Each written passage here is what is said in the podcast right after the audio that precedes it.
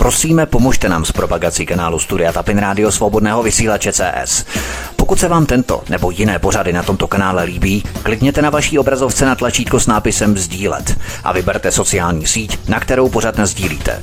Jde o pouhých pár desítek sekund vašeho času. Děkujeme. Příjemný, krásný, dobrý večer, dámy a pánové, milí posluchači od mikrofonu svobodného vysílače nebo na kanále Odisí vás zdraví vítek, vítejte při poslechu čtvrté, poslední závěrečné epizody čtyřdílného cyklu Věčný genius Mozart.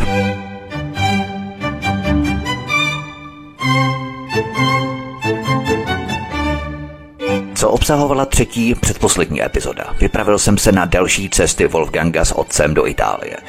Podíval jsem se také na další skladatelskou dráhu Mozarta, která byla skutečně pestrá. Wolfgang potom odjel bez otce, ale se svou matkou do Německa a Francie. Ve Francii je potkala první tragédie. Anna Marie zemřela. Mozart se po delším váhání vrátil do rodného Salzburgu, kam se mu ale vůbec nechtělo. Nakonec se musel přestěhovat za císařem do Vídně. A právě v tomto bodě jsem skončil vyprávění předchozí epizody, kdy se Wolfgang oženil s Konstanc a skončili jsme právě tady.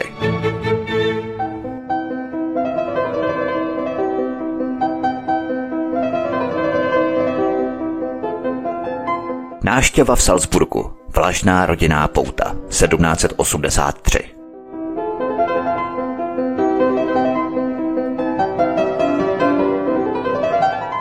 Wolfgangovi se ale stále nechtělo navštívit svého otce a Salzburg.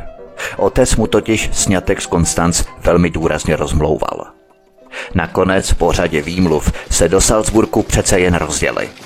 Se svou ženou přijeli do Salzburgu 29. července 1783.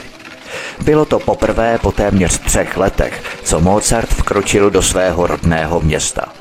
Přijetí bylo mrazivé, nebo přinejmenším chladné.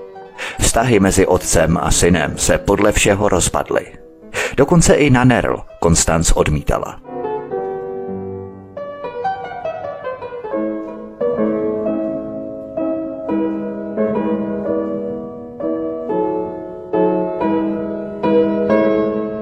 Během tohoto pobytu Mozart skomponoval své tři klavírní sonáty. Na Nerl je hrála jako první.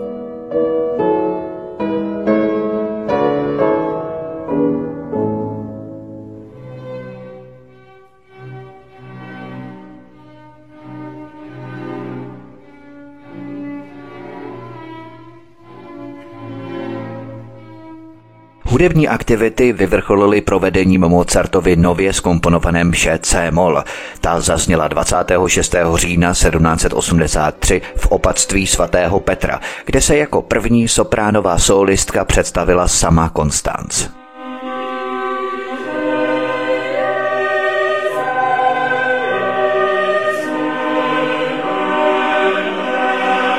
Mše C-mol je mohutné dílo, které svou hloubkou a složitostí muselo ohromit jak interprety, tak posluchače.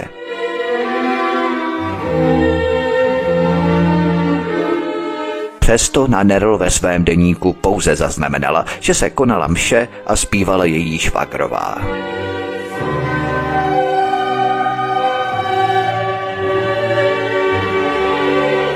Stejně tak si na Nerl po Mozartově odjezdu ze Salzburgu následujícího dne zapsala do deníku nejstručnější záznam. V půl desáté odjeli můj bratr a švagrová. Toto rozloučení bylo ve skutečnosti jejich poslední. Už se nikdy neměli vidět. Jak spletité jsou cesty osudu. Jejich vztahy se nikdy nenapravily.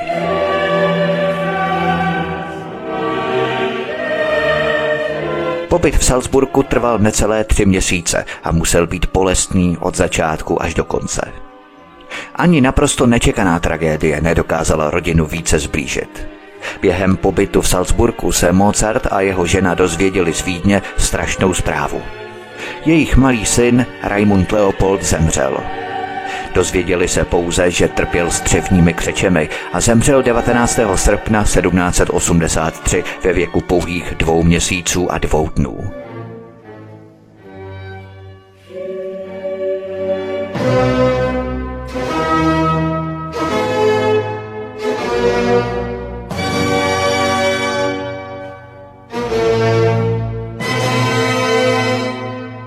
smutek ovšem Mozartovu tvůrčí genialitu rozhodně neotupil. Čekala ho zlatá léta, kdy vytvořil svá největší díla. Začalo to hned, jakmile se vydali na cestu ze Salzburgu zpět do Vídně.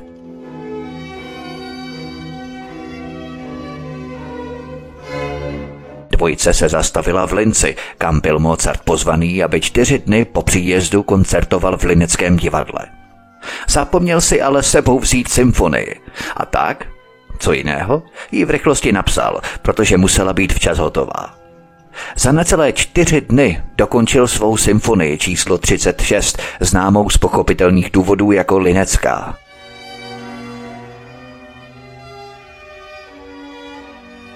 Je to jedna z jeho nejlepších skladeb a je jen začátkem mimořádného rozmachu jeho tvorby.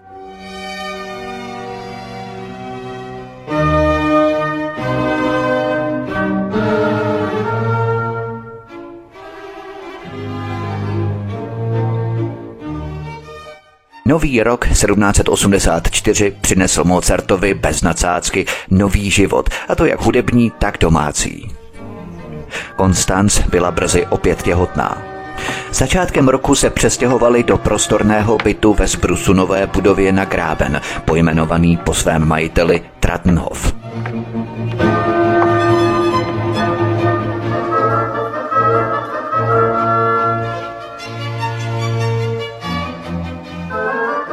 V budově se nacházel velký sál, ve kterém bylo možné pořádat koncerty.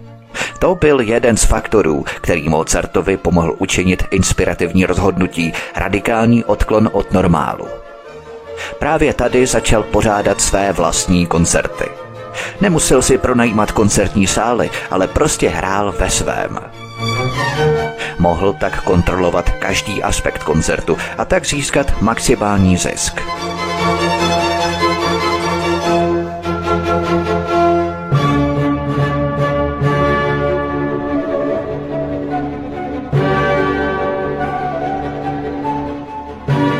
Rozhodl se uspořádat tři abonentní koncerty v Trátenhofu. A protože byl Mozart, rozhodl se skomponovat tři nové klavírní koncerty, pro každý z nich jeden. Během jednoho roku skomponoval nejméně šest nových klavírních koncertů číslo 14 až 19.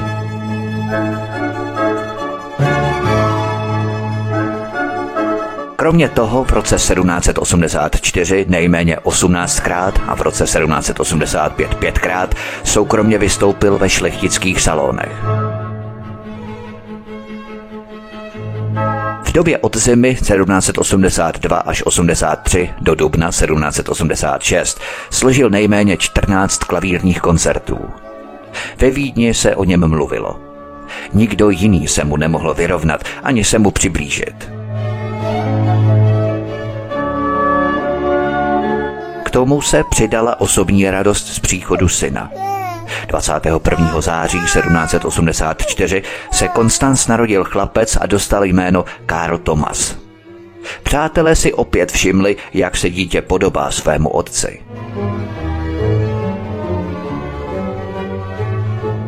Během krátké doby se Mozart rozhodl, že příjmy, které mu nyní plynuly, využije. Předplatitelské koncerty se ukázaly být velmi úspěšné. Během tří let se jeho výdělek více než strojnásobil. Z necelých tisíce florenů na téměř čtyři tisíce. Měl rostoucí rodinu a stále více žáků, nembově o hudebních spolupracovnících, nakladatelích, opisovačích a také služebnictvu. Cítil potřebu většího bytu. Týden po narození Karla Tomase přestěhoval rodinu do mnohem většího bytu v Dongáse ve stínu katedrály svatého Štěpána. Byla to nesmírně prestižní adresa. Měl strop se štukovaného mramoru. Místnosti byly rozlehlé a v hlavním salonu bylo dost místa na to, aby tam mohl hrát komorní soubor před publikem. Mozartova pověst u aristokracie, mezi kterou se nyní tak volně pohyboval, stoupala. Nájemné bylo ovšem třikrát vyšší než v Trattenhofu. Teď musel sehnat 460 zlatých na měsíc. To byla velká částka. Navíc musel živit manželku a dorůstající dítě a také družinu služebnictva. A aby toho nebylo málo, začal hojně utrácet. Koupil si nový fortepiano se speciálně skonstruovaným pedálovým nástavcem. Vlastnil několik dalších hudebních nástrojů. Měl také vlastní kočár a v rámci příprav na cestu do Mníchova si nechal ušít šest párů bot. Cesta byla nakonec zrušená. Pro odreagování si pořídil kulečníkový stůl. Kulečník patřil k jeho oblíbeným koníčkům. Sejně také choval koně, i když není zcela jasné, jak dlouho. Brzy ale Wolfgang začal mít velké dluhy. Musel si vypůjčit peníze, aby zaplatil náklady na zhotovení rukopisných kopií tří dřívějších klavírních koncertů, které nabízel veřejnosti formou předplatného. Aby zvýšil jejich rentabilitu, omezil je na pouhý klavír a čtyři nástroje. To znamenalo, že bylo možné hrát je v salonu bez nutnosti najímat celý orchestr. K jeho překvapení byl výsledek zklamáním a zklamání měla pokračovat dál. Půjčka byla krátkodobá a na její splácení si musel půjčit od někoho jiného. Obrátil se na svou mecenášku a dobrou přítelkyni baronku Valčtetnovou. Jak se říká, půjčil si od Petra, aby zaplatil Pavlovi. Spekuluje se, že Mozart hodně sázel. Hazardní hry byly totiž rozšířené na všech úrovních společnosti. Je více než pravděpodobné, že Mozart vsadil peníze na kulečník nebo karty. Ale kolik a jak často, to nelze říci. Zcela jistě byla patrná jeho záliba v elegantním oblečení, stylovém nábytku a nejlepším jídle a víně. Tyto extravagance spolu s jeho velmi vysokým nájmem byly dostatečným důvodem pro jeho náhlou potřebu půjčovat si.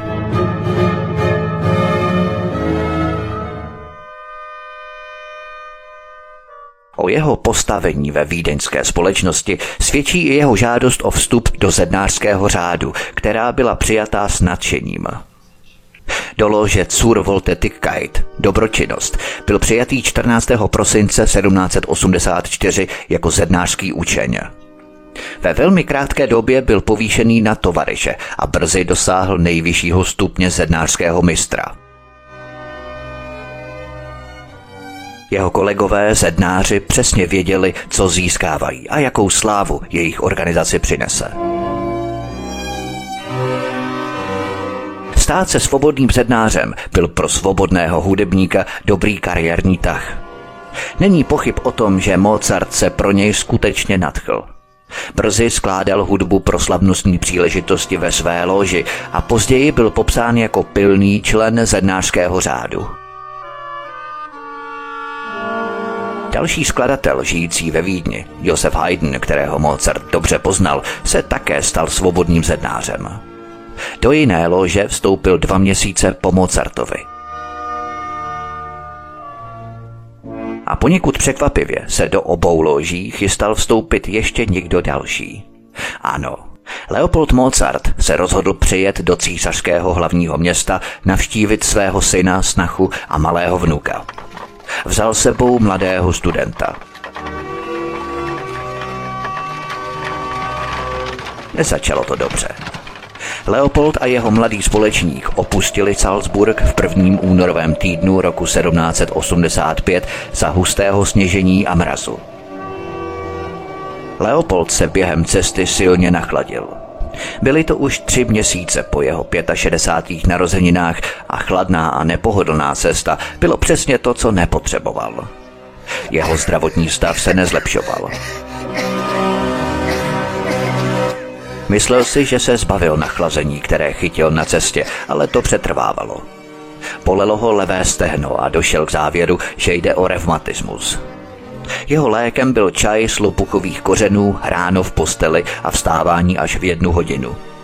Mozart se s jeho ženou chovali k Leopoldovi tak dobře, že si ho nakonec získali.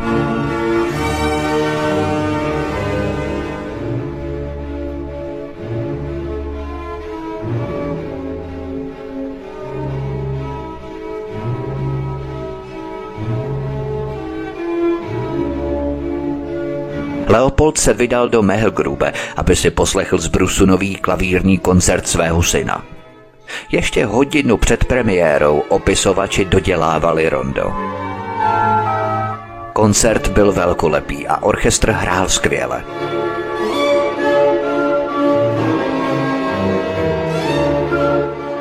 Byl to Mozartův klavírní koncert číslo 20 G-moll, jeden z nejdelších a nejintenzivnějších ze všech jeho klavírních koncertů. Leopold zůstal ve Vídni více než dva měsíce. 25. dubna 1785 doprovodili Mozart a Konstanz Leopolda do nedaleké vesnice Purkersdorf, kde se cesta rozvětvovala. Společně poobědvali. Potom se rozloučili srdečněji, než si kdokoliv z nich myslel. Leopold cestou domů do Salzburku nastoupil do kočáru do Lince. Mozart a Konstanz nastoupili do jiného kočáru zpět do Vídně. Otec a syn se naposledy rozloučili.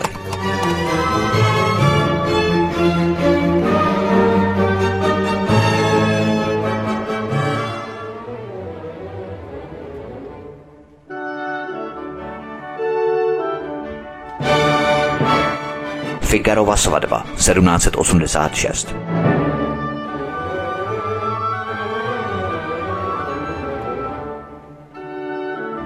Do našeho příběhu vstupuje skutečně barvitá postava. Narodil se jako Emanuele Corneliano severně od Benátek. Rodem byl žid, ale jeho otec konvertoval ke katolictví, aby se mohl oženit s katoličkou. Emanuele byl pokřtěný jako katolík a podle zvyku přijal jméno biskupa, který ho pokřtil. Lorenzo da Ponte. Ve svých 24 letech byl vysvěcený na kněze a pokračoval v životě, který nebyl zcela slučitelný s jeho povoláním. Přestěhoval se do Benátek, kde se seznámil s jistým Giacomem Kasanovou. Ano, přesně tím. Kasanova mu zjevně dával instrukce, protože se pak usadil v jednom nevěstinci v Benátkách a pořádal zábavy pro tamní klienty. Dále kuplířil s prostitutkami, žil z jejich nemravných výdělků a také unesl jednu váženou ženu. Za tyto zločiny byl zatčený a obviněný. Byl postavený před soud shledaný viním ve všech bodech obžaloby a na 15 let vypovězený z Benátek. Dostal se do Vídně. Tady se setkal se začínajícím hudebníkem, který si teprve dělal jméno. Ne, ne s Wolfgangem Mozartem, ale s Antoniem Salierim. Da Ponte se Salieri mu představil jako básník a spisovatel. Salieriho to zaujalo natolik, že mu pomohl získat místo libretisty v Burgteátru. To znamenalo dohlížet na všechna libreta pro divadlo. Skromnost ovšem nepatřila k charakteru Da Ponteho. Libreta považoval za odpad a pro něj něco podřadného. A tak sám psal libreta pro Salieriho a několik dalších operních skladatelů. Všechny výsledné opery propadly. Hříčka osudu tomu chtěla, že se Mozart setkal s Tapontem, který měl napsat libreta k jeho největším operám. Ze všech praktických hledisek to byla nepravděpodobná spolupráce. Da Ponte byl o sedm let starší než Mozart. V době, kdy byl život celkově kratší než dnes, to byl značný rozdíl. Byly jiné národnosti a mluvili jiným rodným jazykem. Nejhorší ze všeho bylo, že každý z nich pochyboval o schopnostech toho druhého. Jednu zásadní vlastnost ale měli společnou. Uvažovali podobně.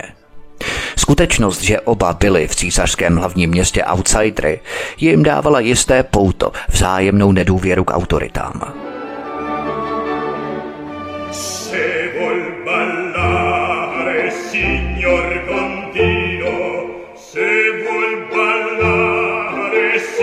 Pokud by spolupracovali, muselo by vzniknout něco radikálně odlišného. Říci, že se objevilo něco radikálního, je slabé slovo. Geniální bylo udělat z toho komedii. Da Ponte uvádí. Jednoho dne se mě Mozart v rozhovoru zeptal, zda bych mohl snadno vytvořit operu z Bormášeovy komedie Figarova svatba. Ten návrh se mi velmi líbil a slíbil jsem mu, že mu ji napíšu. Výsledek změnil tvář opery.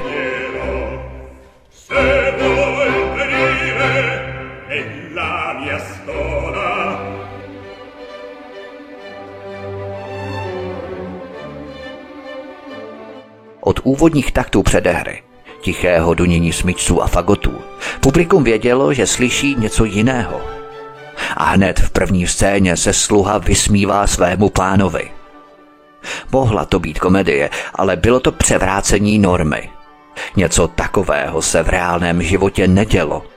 Bylo to urážkou aristokracie, která měla tvořit většinu publika, aby se to odehrávalo na jevišti. Mozartova hudba to notu po notě dokonale vystihuje. Revoluční věc, jak v hudbě, tak i v myšlenkách.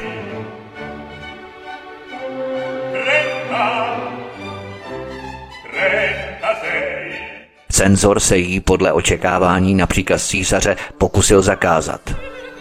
Da Ponte si přirozeně přisvojil zásluhy za to, že císaře přesvědčil, aby ji povolil jako zábavu.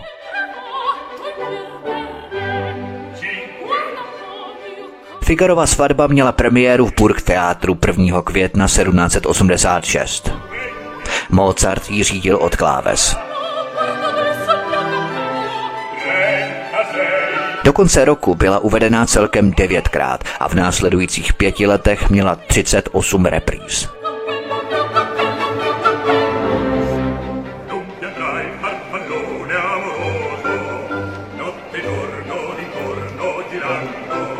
Právě Figarova svatba nás přivádí k první náštěvě Mozarta v Praze. Zcela poprvé zavítal do hlavního města Českého království 11. ledna 1787. Tehdy ho ve svém malostranském paláci v dnešní Tunovské ulici číslo 14 ubytoval Johann Josef Franz von Thun Hohenstein, velký skladatelův příznivec. Mozart tehdy přijel do Prahy kvůli tomu, aby 20. ledna 1787 dirigoval v Nosticově, nyní Stavovském divadle, svou Figarovu svatbu.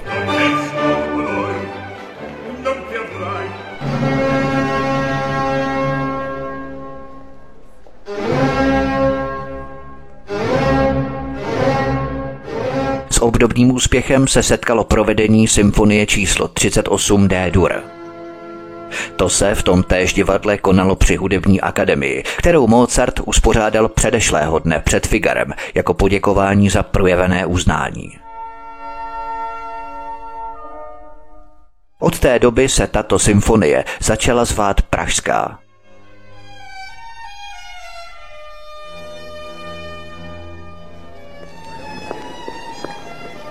Mozartovi se rozbušilo srdce, když se přesvědčil o tom, že je Praha prosycená jeho hudbou. Byl fascinovaný, jak zdejší lidé jeho tvorbě rozumějí.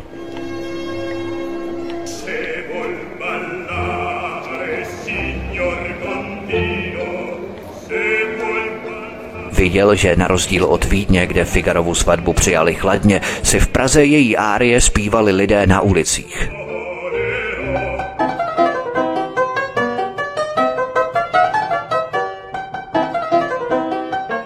Právě v lednu 1787 Mozart hrál v Praze na kladívkový klavír, který se dochoval až do dnes. Kladívkový klavír je celodřevěné konstrukce a vykládaný perletí. Do muzea hudby se dostal ze zámku v klášterci nad Ohří od Tunu Hohensteinů.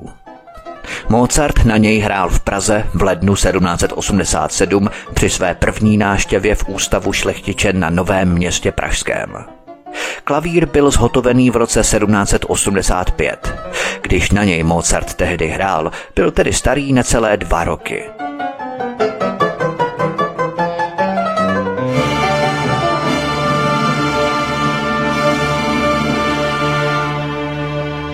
Don Giovanni, 1787. Spojení Mozarta a Da Ponteho však fungovalo lépe než jakákoliv jiná spolupráce obou mužů. Zanedlouho přišla objednávka na novou operu, tentokrát z Prahy. Lorenzo da Ponte si neskromně přisvojuje zásluhy za výběr námětu, který podle jeho slov Mozarta velmi potěšil. Námětem byl největší milovník v dějinách, italská verze Don Giovanniho.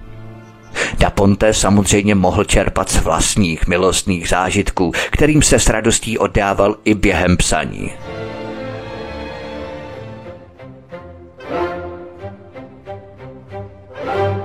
Sedl jsem si ke stolu a 12 hodin od něj neodcházel. Po pravici láhev Tokajského, po levici krabička Sevilského, uprostřed kalamář. Krásná šestnáctiletá dívka, raději bych ji miloval jenom jako dceru, ale bohužel žila v domě se svou matkou, přišla do mého pokoje po zazvonění.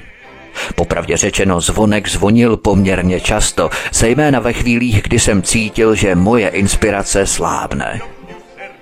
Přinášela mi tu malý koláček, tu šálek kávy, tu nic, jen svou hezkou tvářičku.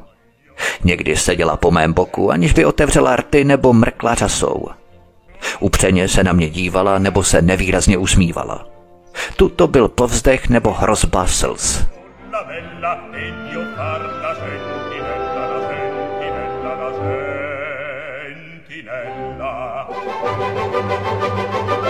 Mozart se opět postavil hudební výzvě a vykreslil postavy složitější než v kterékoliv ze svých předchozích oper.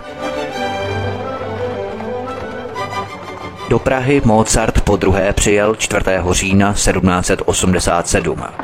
Ubytoval se v hostinci u Tří lvů poblíž Nosticova divadla. Lorenzo de Ponta bydlel v nedalekém hostinci u Platejzů.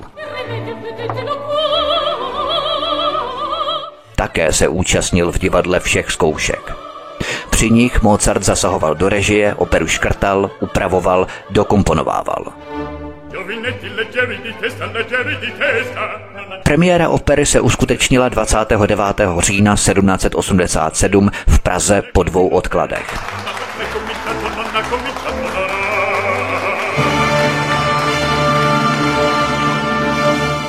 Konstanc později vyprávěla, že její manžel do poslední chvíle pracoval na předehře. Psal jí v noci před prvním představením a ona ho udržovala v bdělém stavu vydatními zásobami kávy. Orchestr prý hrál předehru rovnou poprvé –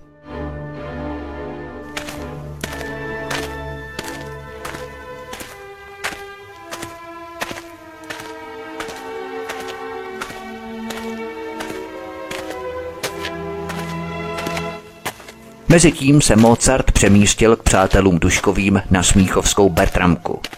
Šlo o původně viniční a hospodářský dům, který byl později přestavěný na legendární usedlost, kde manželé Duškovi, skladatel a operní pěvkyně, bydleli od roku 1743.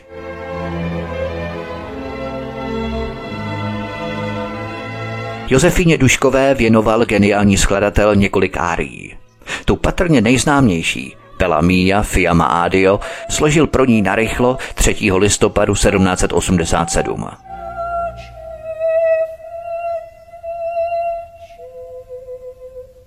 K Josefíně Duškové se ještě vypravím později.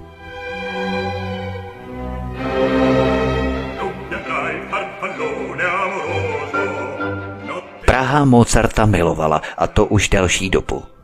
Jeho starší opera Figarova svatba tu triumfovala. Když se vrátil do města, aby dokončil práci na Donu Giovannim, napsal Mozart svému příteli. Všichni poskakovali nadšením při hudbě mého Figara, Figaro. Na nic jiného se nehraje, nefouká, nespívá, nepíská, než na Figara. Na žádnou operu se nechodí tak často jako na Figara. Znovu a znovu je to Figaro. Je to pro mě velká čest.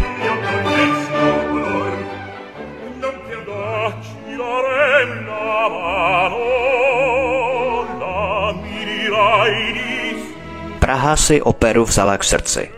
Praha se dodnes chlubí tím, že si objednala Mozartovu nejdokonalejší operu a že jeho hodnotu jako operního skladatele ocenila mnohem rychleji a ochotněji než Vídeň. Když do Habsburské metropole dorazila zpráva o úspěchu v Praze, bylo rozhodnuto uvést ji v Burgteátru, ale sedm měsíců se nenašlo místo. Premiéra se nakonec uskutečnila 7. května 1788 ve Vídni. Ovšem s některými úpravami.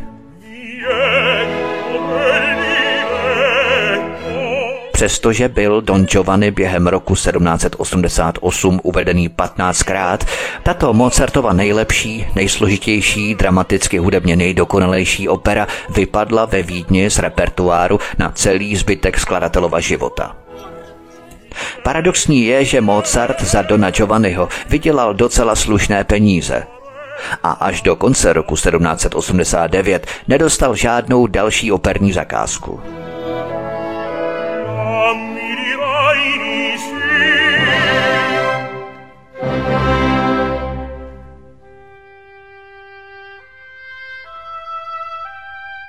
Così fan tutte.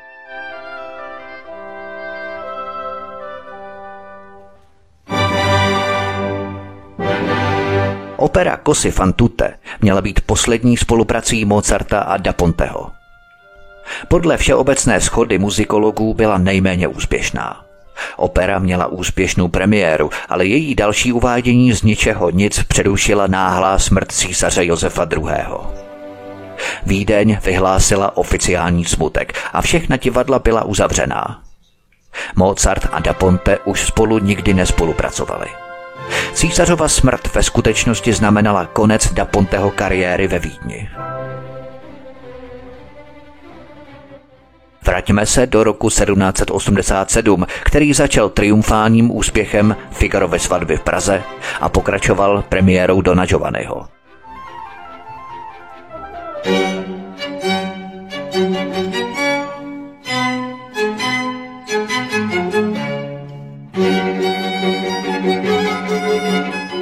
Vzniklo také značné množství komorních skladeb, včetně jeho nejpopulárnější komorní skladby Eine kleine Nachtmusik.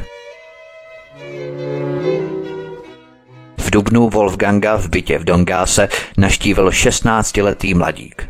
Malý jako on sám. Podsaditý s nepodajnými vlasy, neupraveným oblečením a s hrdelným přízvukem sporíní. Představil se jako Ludwig van Beethoven.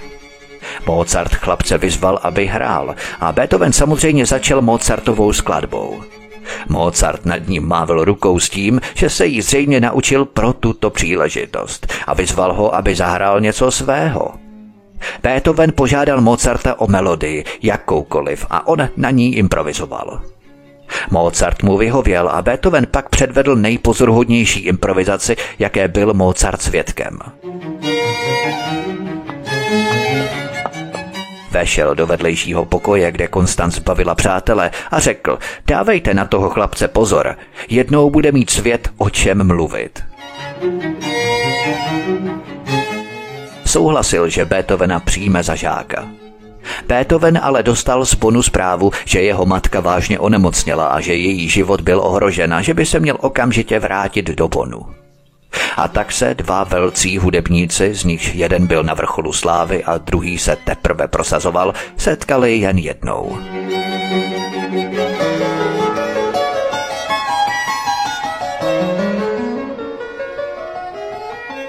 Rok pro Mozarta skončil dobře. Prosinci mu císař Josef konečně poskytl placené zaměstnání.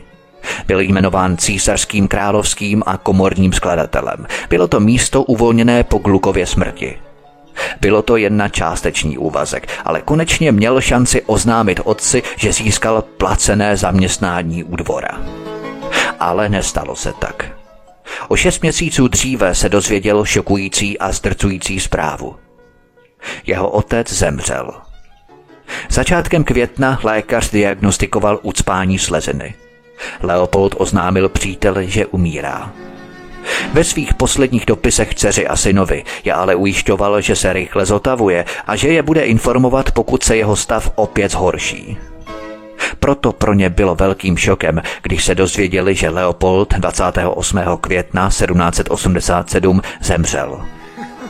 Oba trpěli pocitem viny, že nebyli s otcem na jeho konci.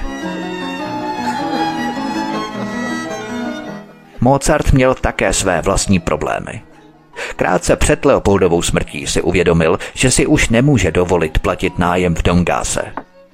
Přestěhoval se proto s rodinou do malého a mnohem levnějšího bytu na předměstí Lanštráse na druhé straně řeky Vídně a za městskými hradbami.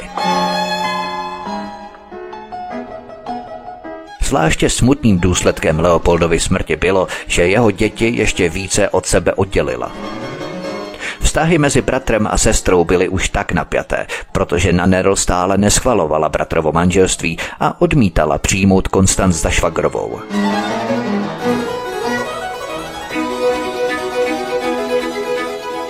Dvě Mozartovy děti. Jedno bylo nedostižným hudebním géniem a druhé mimořádně talentovanou hudebnicí. Oba spolu jako děti cestovali po Evropě.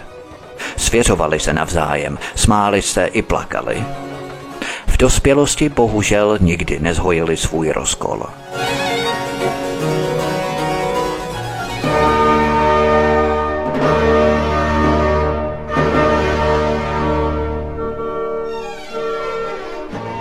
Karlu Tomasovi byly nyní tři roky. Bylo to patole bezmezné energie, jehož otec pracoval ve dne v noci a jehož matku stále více tížilo další těhotenství.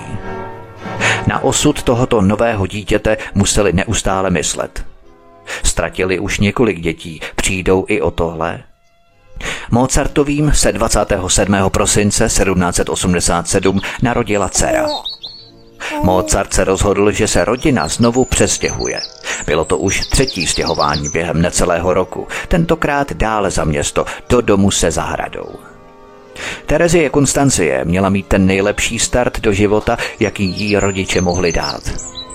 O necelé dva týdny po přestěhování Terezie zemřela na střevní onemocnění, což přineslo rodině další smutek. Žila pouhých šest měsíců.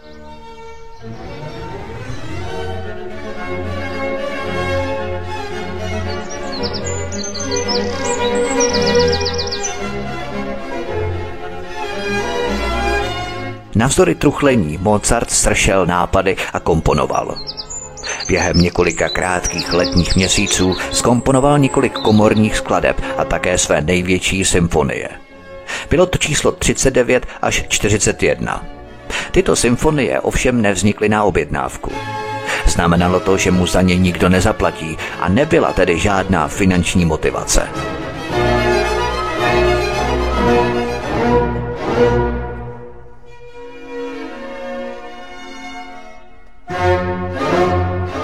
Přesto jde o monumentální díla, každé o čtyřech částech, složitá a intenzivní.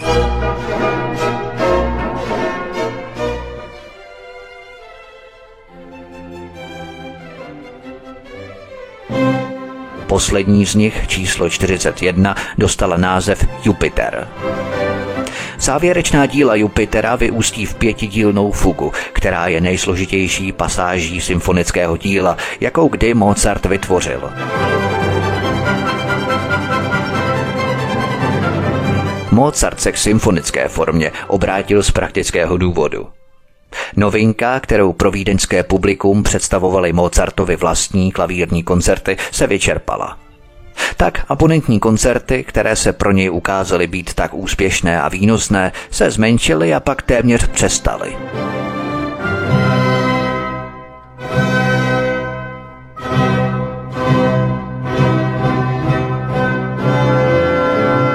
jeho klavírní koncert číslo 25 in C, který složil v roce 1786, byl posledním koncertem, který napsal pro provedení na abonentním koncertě. Bylo proto přirozené, že se obrátil k jiné formě, a to k symfonii. Bylo to riskantní i proto, že Rakousko bylo nyní ve válce s Tureckem.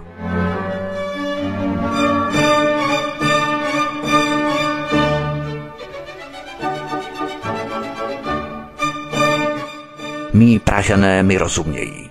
1787.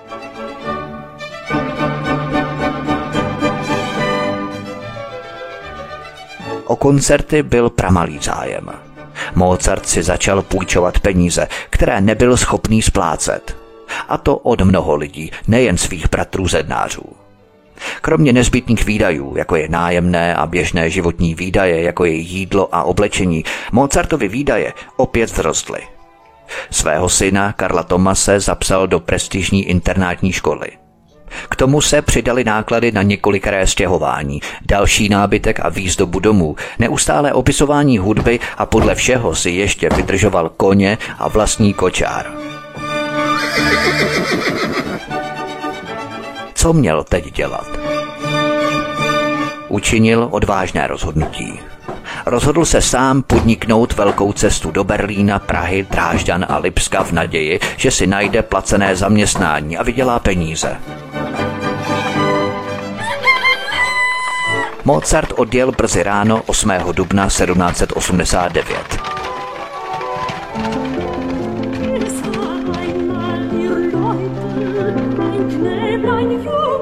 Mozart se v jednom dopise Konstanc zmínil o sopranistce, kterou znal už léta.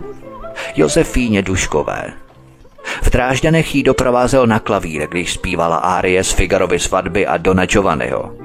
Byla sama. Manžel František Ksaver Dušek za ní z Prahy nepřijel.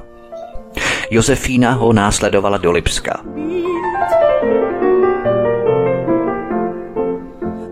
Měl Wolfgang milostné pletky s Josefínou Duškovou? Nikdo neví, i když mnozí si to mysleli. Mozart ale manželé Duškovi naštěvoval v Praze už dřív. Jejich bydlištěm byla Bertramka na Smíchově. Manželé Duškovi zůstali přátelé s Konstanc Mozartovou i po smrti jejího muže.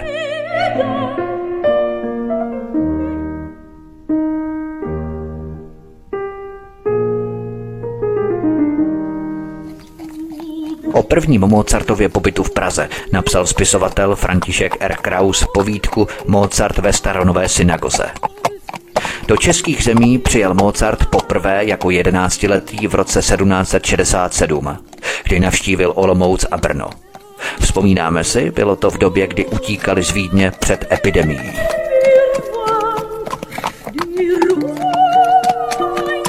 Do Prahy zavítal celkem pětkrát dvakrát v roce 1787, dále pak Prahou projížděl dvakrát v roce 1789 a přijel i v roce 1791. Poprvé byl Mozart v Praze v roce 1787, kdy dirigoval Figarovu svatbu. Po druhé v říjnu téhož roku, kdy dirigoval premiéru Dona Giovanniho. Třetí a čtvrtá Mozartova návštěva Prahy byla velice krátká. Uskutečnila se v roce 1789, kdy jel v doprovodu knížete Lichnovského do Berlína. Při cestě tam a zpět se zastavil v Praze jen na pár dní, aby mohl pozdravit své přátele. Naposledy přijel do Prahy v srpnu 1791. Pět měsíců před svou smrtí, ale k tomu až později.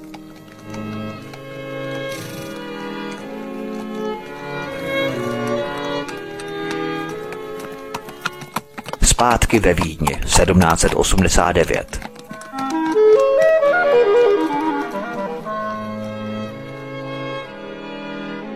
Mozart se 4. června 1789 vrátil do Vídně. Tam našel svou těžce těhotnou ženu v tak špatném zdravotním stavu, že potřebovala naléhavou lékařskou péči. Konstanc bylo nebezpečně zle. Praskla jí křečová žíla, která jí způsobovala silné bolesti v nose. Konstanc nakonec porodila. Manželé měli jistě nefalšovanou radost, když se jim opět narodila dcera. Dostala jméno Anna Marie, opět po své babičce z otcovy strany. Anna Marie ovšem žila pouhou hodinu.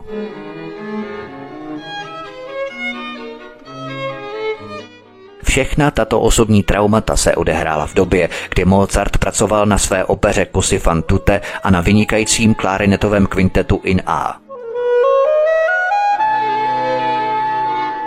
Jeho psychika však byla stále křehčí. Psal stále prosebnější dopisy na všechny strany s žádostmi o peníze. Dluhy, všude samé dluhy. Ještě znepokojivější bylo, že se vztahy mezi manželi začaly zhoršovat. Napětí se dostávalo k oběma. Mozart byl sklíčený. Měl obavy o svou kariéru, strach o své finance a o zdraví své ženy. Bylo vysloveno podezření, že Mozart byl v této fázi svého života nebezpečně blízko úplnému zhroucení. Jeho vlastní zdraví se začalo zhoršovat. Stěžoval si, že nemůže spát, že je mu z přílišné chůze zima a že je přehrátý.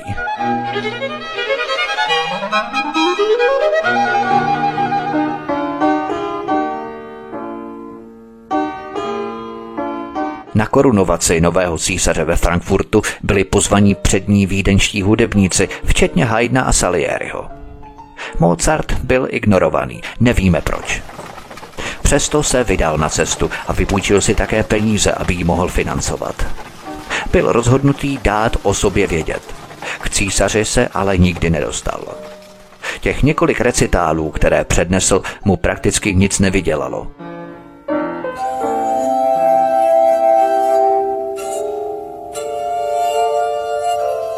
Do Vídně se vrátil ještě zadluženější.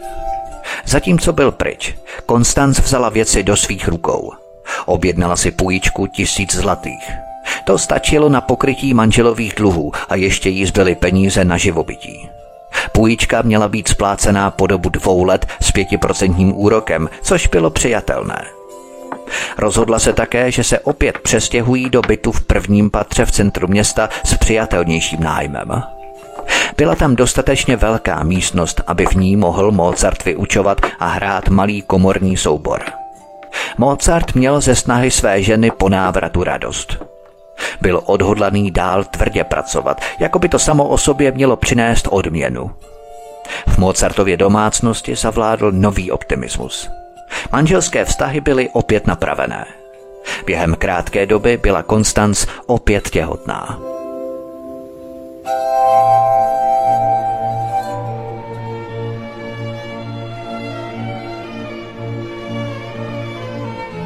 Kouzelná flétna 1791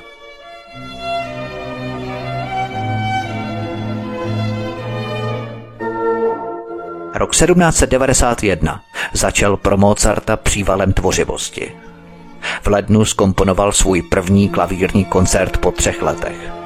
Snad formu, která mu přišla nejpřirozenější, nebo alespoň formu, která ho nejvíce bavila, protože ho spojovala u klávec s orchestrem číslo 27 in B, který v březnu sám provedl.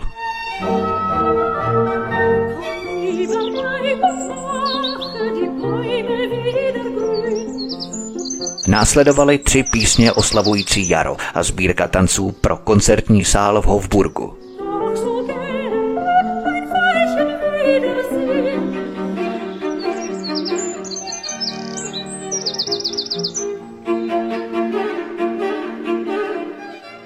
Skomponoval smyčcový kvintet a další menší skladby. Bez ohledu na to, co se v jeho životě dělo, pro něj prostě neexistovala jiná možnost, než tvořit hudbu. Také požádal Vídeňskou městskou radu o místo pomocného kapelníka v katedrále svatého Štěpána a 9. května mu bylo schváleno. Měl zaměstnání, bohužel neplacené. Konstanc stále dělalo starosti její zdraví. Těhotenství tomu nepřidávalo. Noha jí způsobovala vážné problémy. Obtížně se jí chodilo a nemohla víc chody. Mozart jí zařídil pobyt v lázní v Bádensku. Odjela 4. června a vzala sebou malého šestiletého Karla.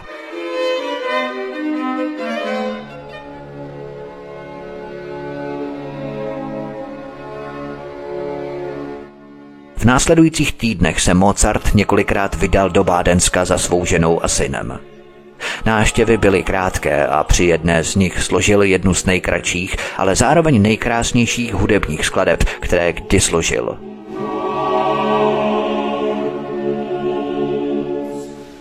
byla určená místnímu učiteli a zbormistrovi jako poděkování za to, že zařídil Konstanc ubytování v přízemí, aby nemusela chodit po schodech. Inspirace pro Mozarta nemusela být božská.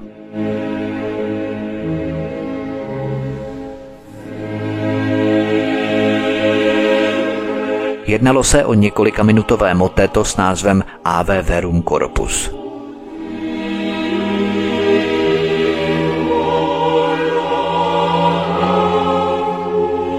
Šťastný učitel, šťastný sbor. My všichni jsme měli štěstí.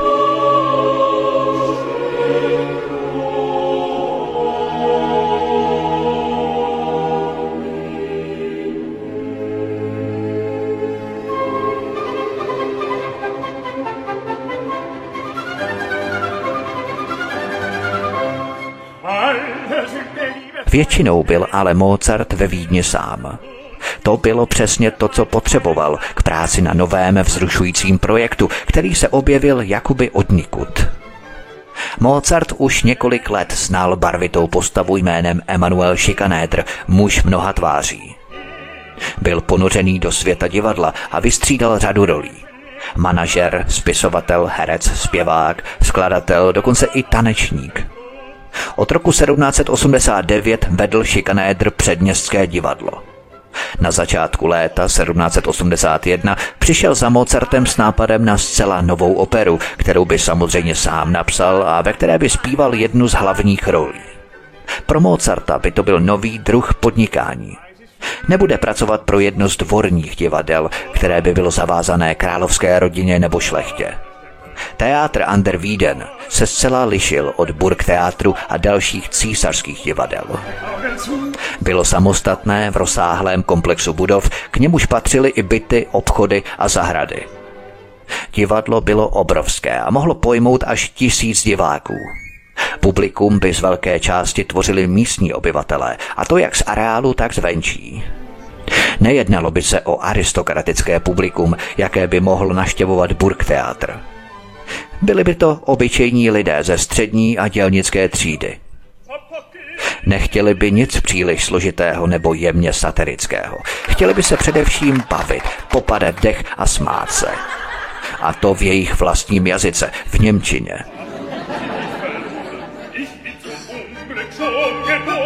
Zdálo se, že Mozart nikdy neváhal, když přišla nabídka složit operu. Vychutnával si příležitost pracovat s orchestrem i hlasem a užíval si všechny aspekty operní tvorby a světa, který v mysli vytvářel. Šikanédrův plán se líbil i jemu. Byl také členem svobodných zednářů. Číslo tři, které má v sednářském rituálu zvláštní postavení, prostupuje celou operou. Tři dámy, tři chlapci, tři otroci, tři chrámy, tři šance – Mozartova předehra začíná třemi akordy, které se v důležitých momentech opakují. Jako domovskou tóninu si zvolil S-dur, která má tři roviny. V zednářské hudbě se používá tak často, že se jí říká zednářská. Šikanédrovo libreto bylo zcela původní, své dílo nazval Kouzelná flétna.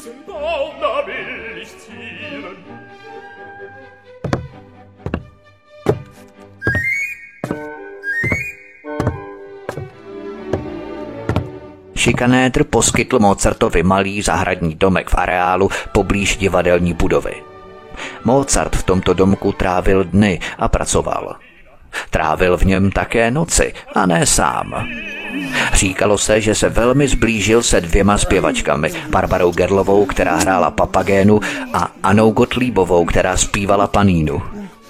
V době, kdy Mozart pracoval na kouzelné flétně, se také v hudebních kruzích proslýchalo, že udržuje poměr s Magdalénou Hovdémlovou, žákyní klavíru, která byla manželkou muže, jemuž Mozart napsal žádost o půjčku. Půjčil si asi od něj peníze i manželku. Jejich příběh ovšem skončil tragédií. V den Mozartova pohřbu napadl Franz Hofdeml svou ženu břitvou a pořezal jí obličej a ruce. Potom si sám prořízl hrdlo. Zemřel, ale ona přežila.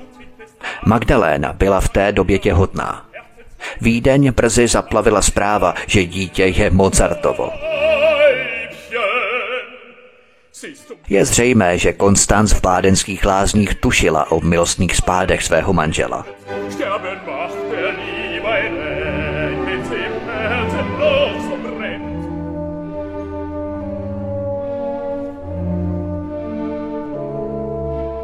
Requiem od smrti k věčnosti 1791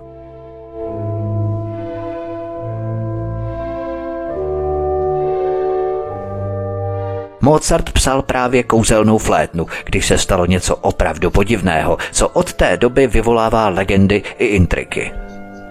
Na dveře Mozartova bytu v Rauhensteingasse zaklepal neznámý muž s dopisem, v němž mu nabízel skomponování Requiem.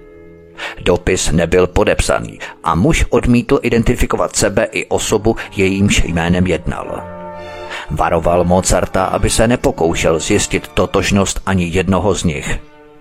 V následujících měsících, kdy se Mozart s podloveným zdravím snažil toto dílo dokončit, ho cizinec pronásledoval. Jménem svého klienta se dožadoval informace o tom, kde je Requiem. Až se Mozart v zoufalství domníval, že psal Requiem pro sebe. Jinými slovy, že předvídal svou smrt. Je to příběh, který byl od té doby mnohokrát převypravovaný. Příběh je v podstatě pravdivý, i když se patrně odehrával o něco méně melodramaticky. Mozart cizince jistě neznal, ale netrvalo by mu dlouho zjistit, kdo byl pisatelem dopisu. Už proto, že to byl další svobodný zednář. Jeho jméno bylo v hudebních kruzích dobře známé. Hrabě Franz Valsek byl šlechtický statkář, který sídlil na zámku asi 70 kilometrů jeho západně od Vídně. Byl také vášnivým milovníkem hudby a na svůj zámek zval komorní soubory, aby mu zahráli.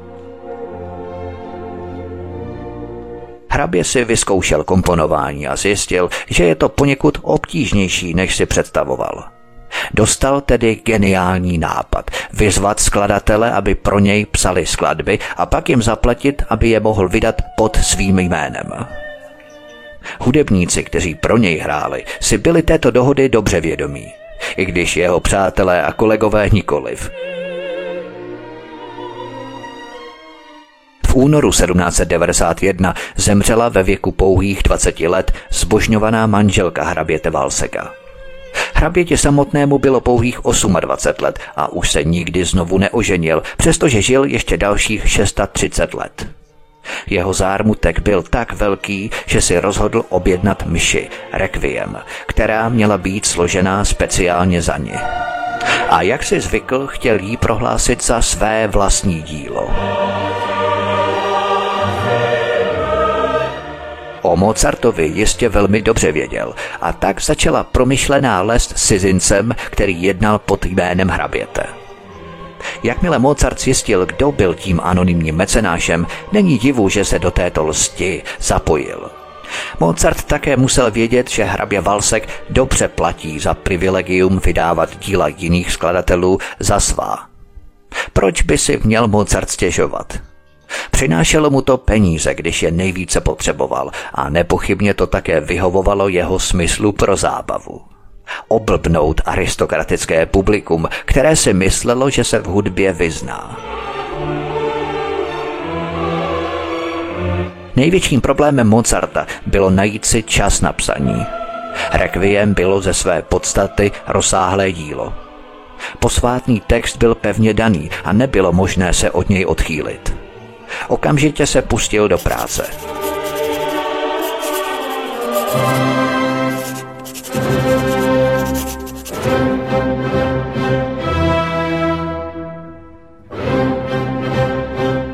Sotva s tím začal, přišla v červenci další významná zakázka. Čeští stavové ho požádali, aby napsal novou operu jako součást oslav korunovace nového císaře v Praze na začátku září. Bylo mu předložené už napsané vhodné libreto, jehož ústředním motivem byla představa schovývavého a laskavého císaře. Název zněl La Clemenza di Tito.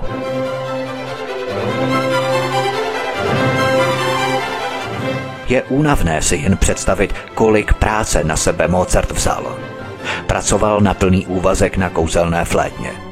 Přijal zakázku na skomponování Requiem a souhlasil se s komponováním zcela nové opery k císařově korunovaci, která musela být hotová během několika týdnů. Nebyla to jen velká pracovní zátěž, ale i trest. Mozart na to nevyhnutelně doplatil.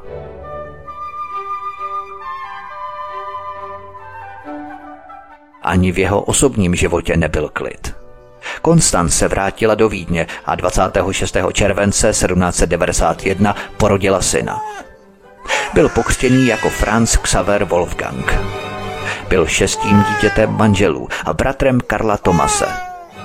Mozart potřeboval v srpnu odjet do Prahy, aby dohlédl na zkoušky opery La Clemenza di Tito. Bylo rozhodnuto, že ho Konstanc bude doprovázet. Znamenalo to dát Karla v šesti letech do mateřské školy, daleko od rodičů.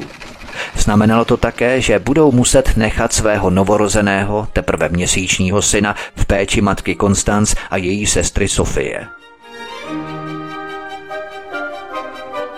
La Clemenza di Tito měla premiéru 6. září 1791 v Nosticově divadle v Praze.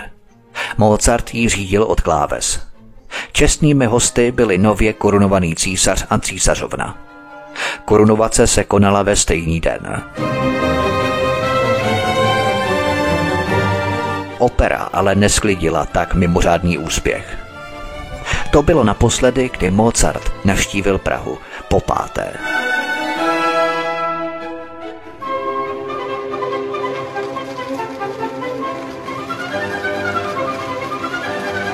Jakmile byla opera uvedená, musel se Mozart vrátit do Vídně, aby dohlédl na premiéru kouzelné flétny, která byla naplánovaná na 30. září.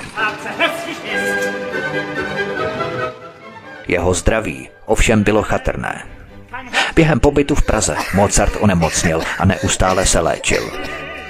Byl bledý a výraz byl smutný, i když se jeho dobrá nálada často projevovala ve veselém žertování s přáteli. Nebyl čas být nemocný. Mozart a Konstanc spěchali zpět do Vídně. Je tedy pravděpodobné, že Mozart nevěděl o tom, že La Clemenza byla přijatá velmi špatně, ačkoliv se k němu do Vídně jistě museli dostat zprávy. Druhé představení se hrálo v poloprázdném divadle a ředitel divadla, který si ho objednal, později požádal úřady o náhradu ztrát.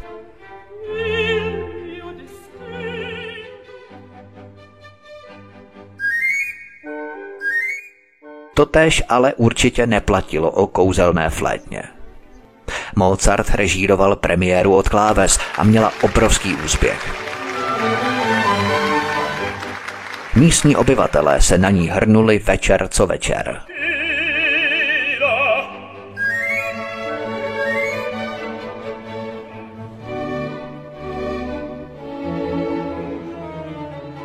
Pokud byl Mozart na pokraji vyčerpání, trpěla i jeho žena. Cesta do Prahy si vybrala svou daň. Koncem prvního říjnového týdne se Konstanc opět vydala do bádenských lázní. Tentokrát sebou vzala malého France Xavera a také svou sestru Sofii, aby jí pomohla s péčí o něj. Byla pryč jenom pouhý týden.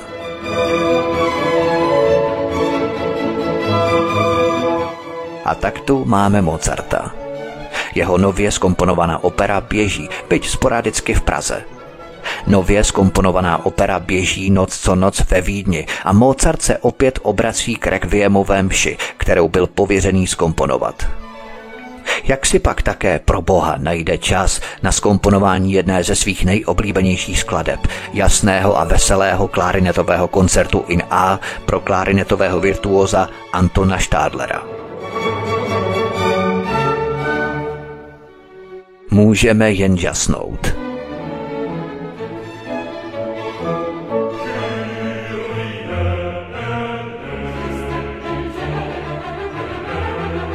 Po týdenním odpočinku v Bádensku, který Konstanc tolik potřebovala, mohla být jen stěží překvapená, že její manžel je zcela vyčerpaný. Nepřestával pracovat každý den od svítání až do pozdní noci. Aby toho nebylo málo, začal být sklíčený a pesimistický. Konstanc se snažila svého manžela pozbudit. Vzala ho na projížďku kočárem do Prátru. Seděli sami, když Mozart začal mluvit o smrti a prohlásil, že Requiem píše pro sebe. Tomuto citlivému muži se v očích objevily slzy. Konstanc později citovala slova jejího muže. Rozhodně cítím, že už to dlouho nevydržím. Jsem si jistý, že jsem byl otráven. Nemohu se této myšlenky zbavit.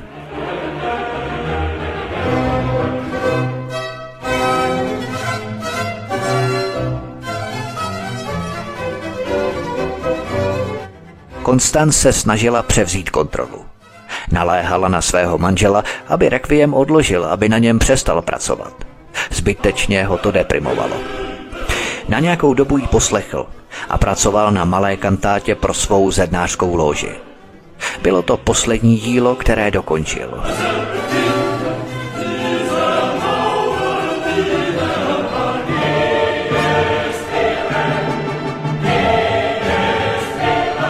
Chtěl se ale vrátit k Requiem. Uvědomoval si, že ho musí dokončit, aby dostal zaplaceno v plné výši.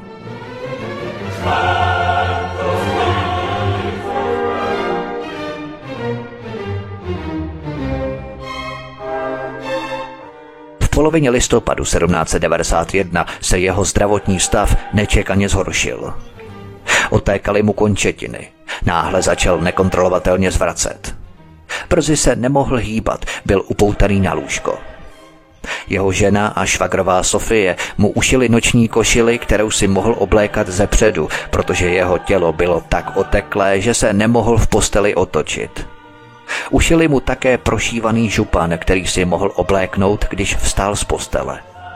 Moc se těšil, až si ho oblékne, řekla Sofie. Ve skutečnosti už nikdy nebyl schopen vstát z postele.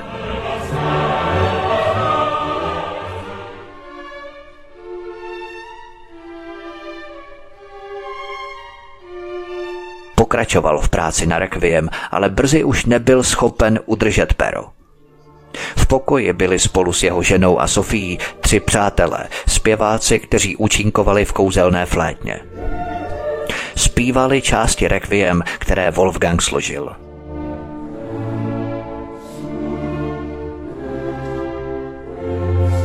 Když došli k prvním taktům lakrimózy, Wolfgang začal nekontrolovatelně plakat a oni museli přestat.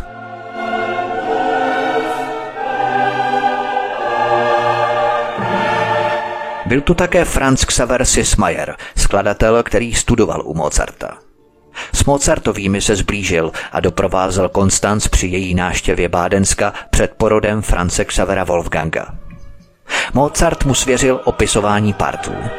Doprovázel Mozarta i jeho ženu do Prahy na premiéru opery La Clemenza di Tito. Pomáhal Mozartovi s jejím včasným dokončením do té míry, že s ním na ní pracoval i v kočáře cestou do Prahy.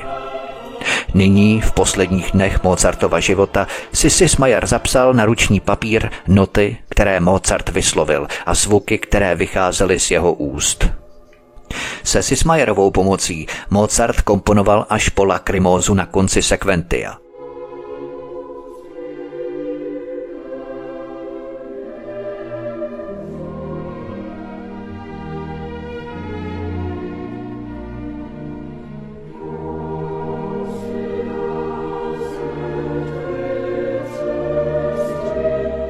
Části ofertoria jsou psané Mozartovou rukou a Mozart mohl dávat pokyny k pozdějším pasážím.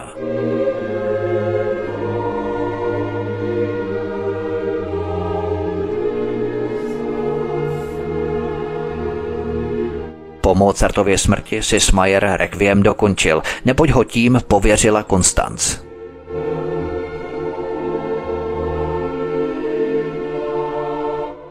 Její sestra Sofie zanechala živé svědectví o Mozartových posledních hodinách. V noci 4. prosince byl jeho stav tak špatný, že Konstanc věřila, že nepřežije noc. Prosila sestru, aby s ním zůstala i v následující den.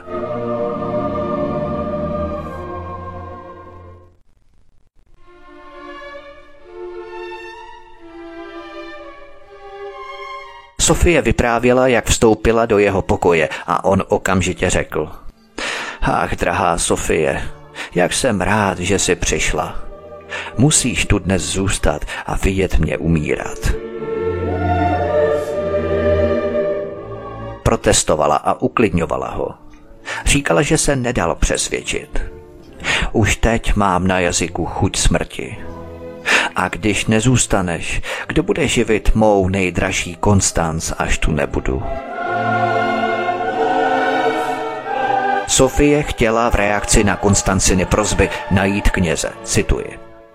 Dlouho odmítali přijít a já měla velké potíže, než jsem jednoho z těch klerikálních surovců přemluvila, aby k němu šel. Jenomže to nestihli. Mozartovi se tedy nedostalo posledního pomazání. Pokusila se také najít doktora Kloseta. Po dlouhém hledání ho našla v divadle, ale on odmítl přijít, dokud hra neskončí. Sofie spěchala zpět do Rauhensteingasse, kde našla svou sestru na pokraji sil. Sismayer byl u Mozartova lůžka. Na pokrývce postele ležela partitura Requiem.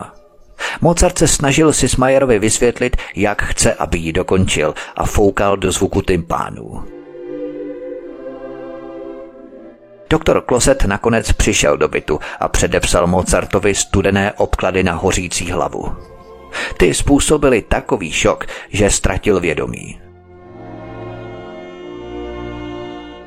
Obě sestry vyprávějí o Mozartových posledních chvílích odlišně. Podle Konstance Mozart po odchodu lékaře zeptal, co jí řekl. Odpověděla mu konejšivou lží, ale on řekl, to není pravda. Zemřu teď právě, když se budu moci postarat o tebe a děti. A teď vás nechám bez zaopatření. A když ta slova pronesl, podle Konstanc najednou začal prudce zvracet. Když skončil, byl mrtvý. Konstanc si vlezla do postele vedle jeho těla, jako by se snažila chytit jeho nemoc a zemřít spolu s ním. Sofína výpověď je mírnější. Přestože Mozart po studených obkladech ztratil vědomí, lékař řekl, že by mu je měli dávat i nadále. Sofie mu proto přiložila na čelo vlhký ručník. Mozart se okamžitě lehce zachvěl a velmi krátce na to jí zemřel v náručí.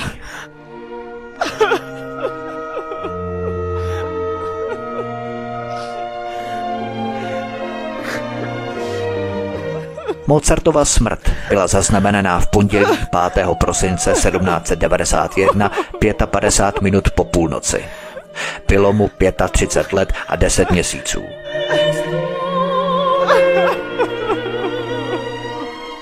Zpráva o Mozartově smrti se rychle rozšířila po městě. Následujícího rána se v Rauhensteingasse před Mozartovým bytem schromáždil dav lidí, kteří mávali kapesníky do oken. Blízcí přátelé mohli vstoupit, aby se poklonili Mozartovi u jeho lůžka.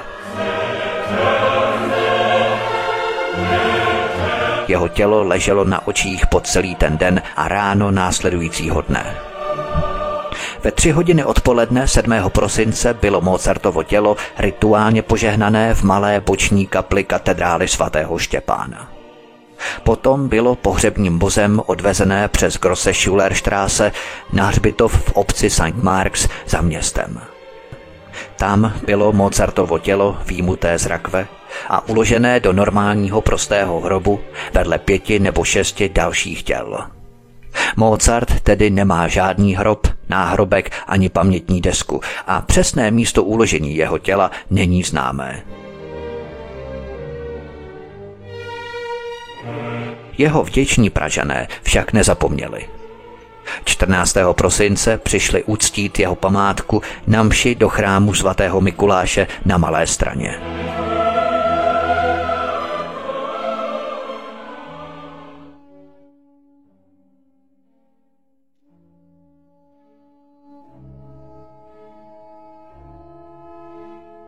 Závěr Mozartova věčná pochodeň.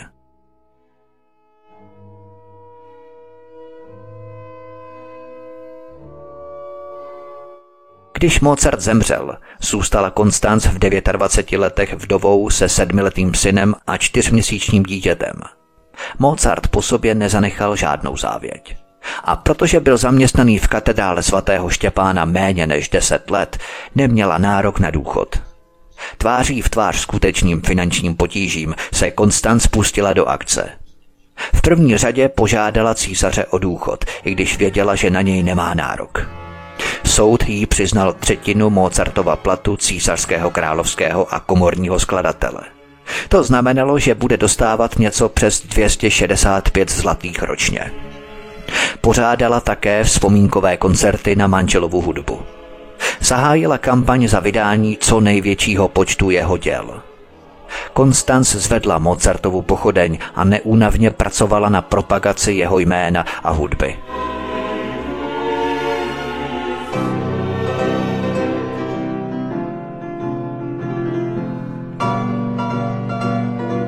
Této činnosti pokračovala i potom, co se v roce 1809 provdala za dánského diplomata a spisovatele George Nikolause von Nízna a přestěhovala se do Kodaně.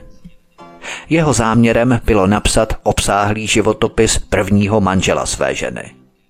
Chtěl také schromáždit veškerý dostupný materiál. Konstanc mu poskytla dopisy, dokumenty a samozřejmě i neocenitelné historky a anekdoty, které mohla znát jen ona.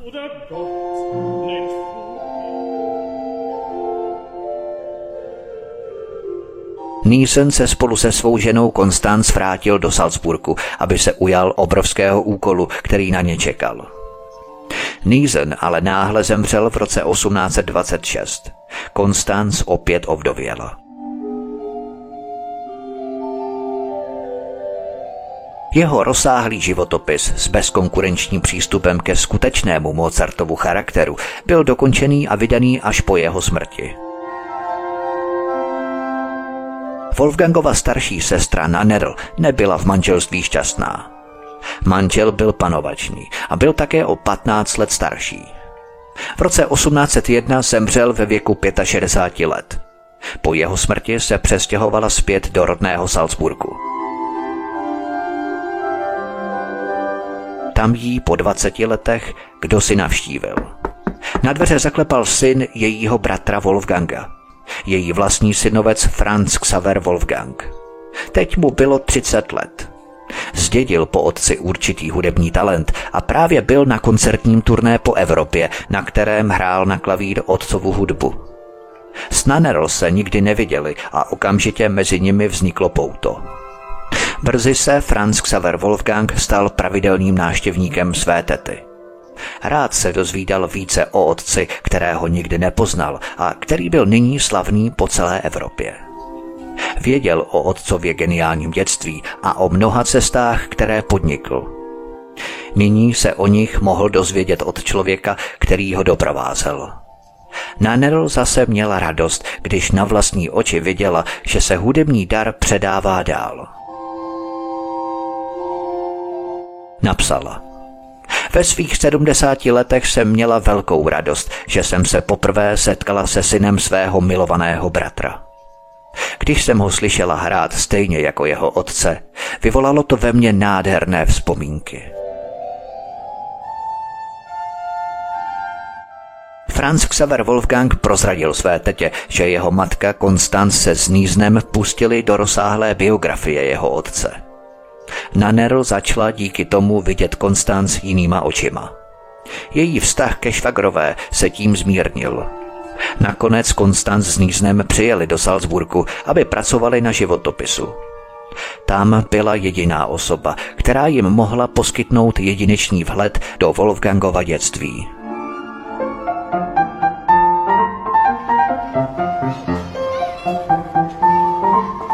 Poprvé po 40 letech se tak setkaly dvě ženy, které byly Mozartovi nejbližší. Jakoby se minulost rozplynula.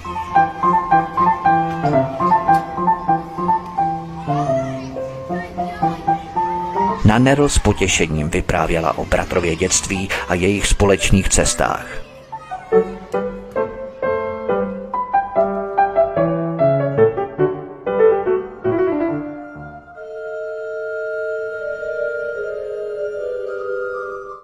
Nannerl zemřela, smířená se svými nejbližšími, 29. října 1829 ve věku 78 let. Konstanc žila ještě 12 a půl roku a zdaleka nebyla osamělá. Znovu se neprovdala, ale její dvě sestry, Aloisie a Sofie, s ní přišly žít do Salzburgu. Konstanc a Sofie byly poslední dvě ženy, které byly přítomné posledním okamžikům Mozartova života. Konstanc zemřela ve věku 80 let. 51 let po svém manželovi. Sofie zemřela 4,5 roku po Konstanc. Ani jeden ze dvou Mozartových synů, kteří přežili, nezdědil otcovu genialitu. Starší z nich, Karl Thomas, se pokoušel o hudební kariéru, ale v 26 letech se jí vzdal a stal se finančním úředníkem v rakouském účetním oddělení v Miláně. Zemřel v roce 1858 ve věku 74 let. Franz Xaver Wolfgang, kterému bylo v době smrti otce necelých pět měsíců, zdědil hudební talent. Stal se z něj vynikající klavírista, který hrál otcovi skladby. Také skládal, i když ne ve velké množství a nijak pozoruhodně. Zdá se, že ve svých 30 letech s komponováním úplně přestal, i když se nadále věnoval koncertní činnosti. Franz Xaver Wolfgang celý život obdivoval otce, kterého nikdy nepoznal. Zemřel pouhé tři dny po svých 53. narozeninách. Na jeho náhrobku byl nápis Nechtě jméno jeho otce epitafem, neboť úcta k němu byla podstatou jeho života. Žádný z Mozartových synů se neoženil ani neměl děti. A tak Mozartovský rod vymřel. Žádný další Wolfgang Amadeus Mozart se od té doby už neobjevil. Mozartova pochodeň však září dál. Dokud nám všem bude jeho pozitivní hudba přinášet radost a štěstí, lidstvo má snad ještě nějakou naději.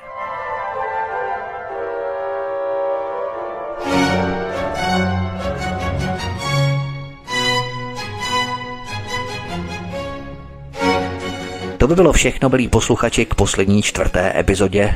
Já věřím, že jsme se společně všichni seznámili s Wolfgangem Amadem Mozartem, viděli jsme jeho život, jak žil, co dělal, v jakém prostředí žil, co skládal a tak dále. To jsou velmi důležité věci a já jsem velmi rád, že jsem se tohoto úkolu zhostil snad s nějakým dobrým výsledkem. Věčného genia Mozarta, já doufám, že se vám tento cyklus líbil, že ho budete sdílet na sociální média, že mě zanecháte vaše postřehy, dojmy, případně další názory o tomto cyklu a budu také rád, když se přihlásíte k tomuto kanálu kliknutím na tlačítko odebírat, abyste nezmeškali další pořady, které pro vás chystám a které budou doufám neméně kvalitní.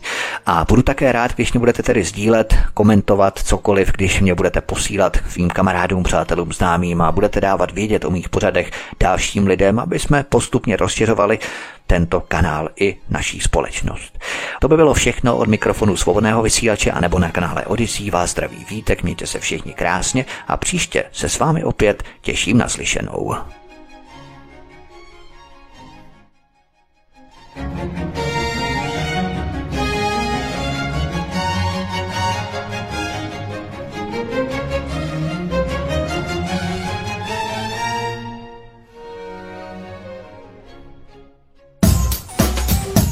Prosíme, pomožte nám s propagací kanálu Studia Tapin Radio Svobodného vysílače CS. Pokud se vám tento nebo jiné pořady na tomto kanále líbí, klikněte na vaší obrazovce na tlačítko s nápisem Sdílet a vyberte sociální síť, na kterou pořád sdílíte. Jde o pouhých pár desítek sekund vašeho času. Děkujeme.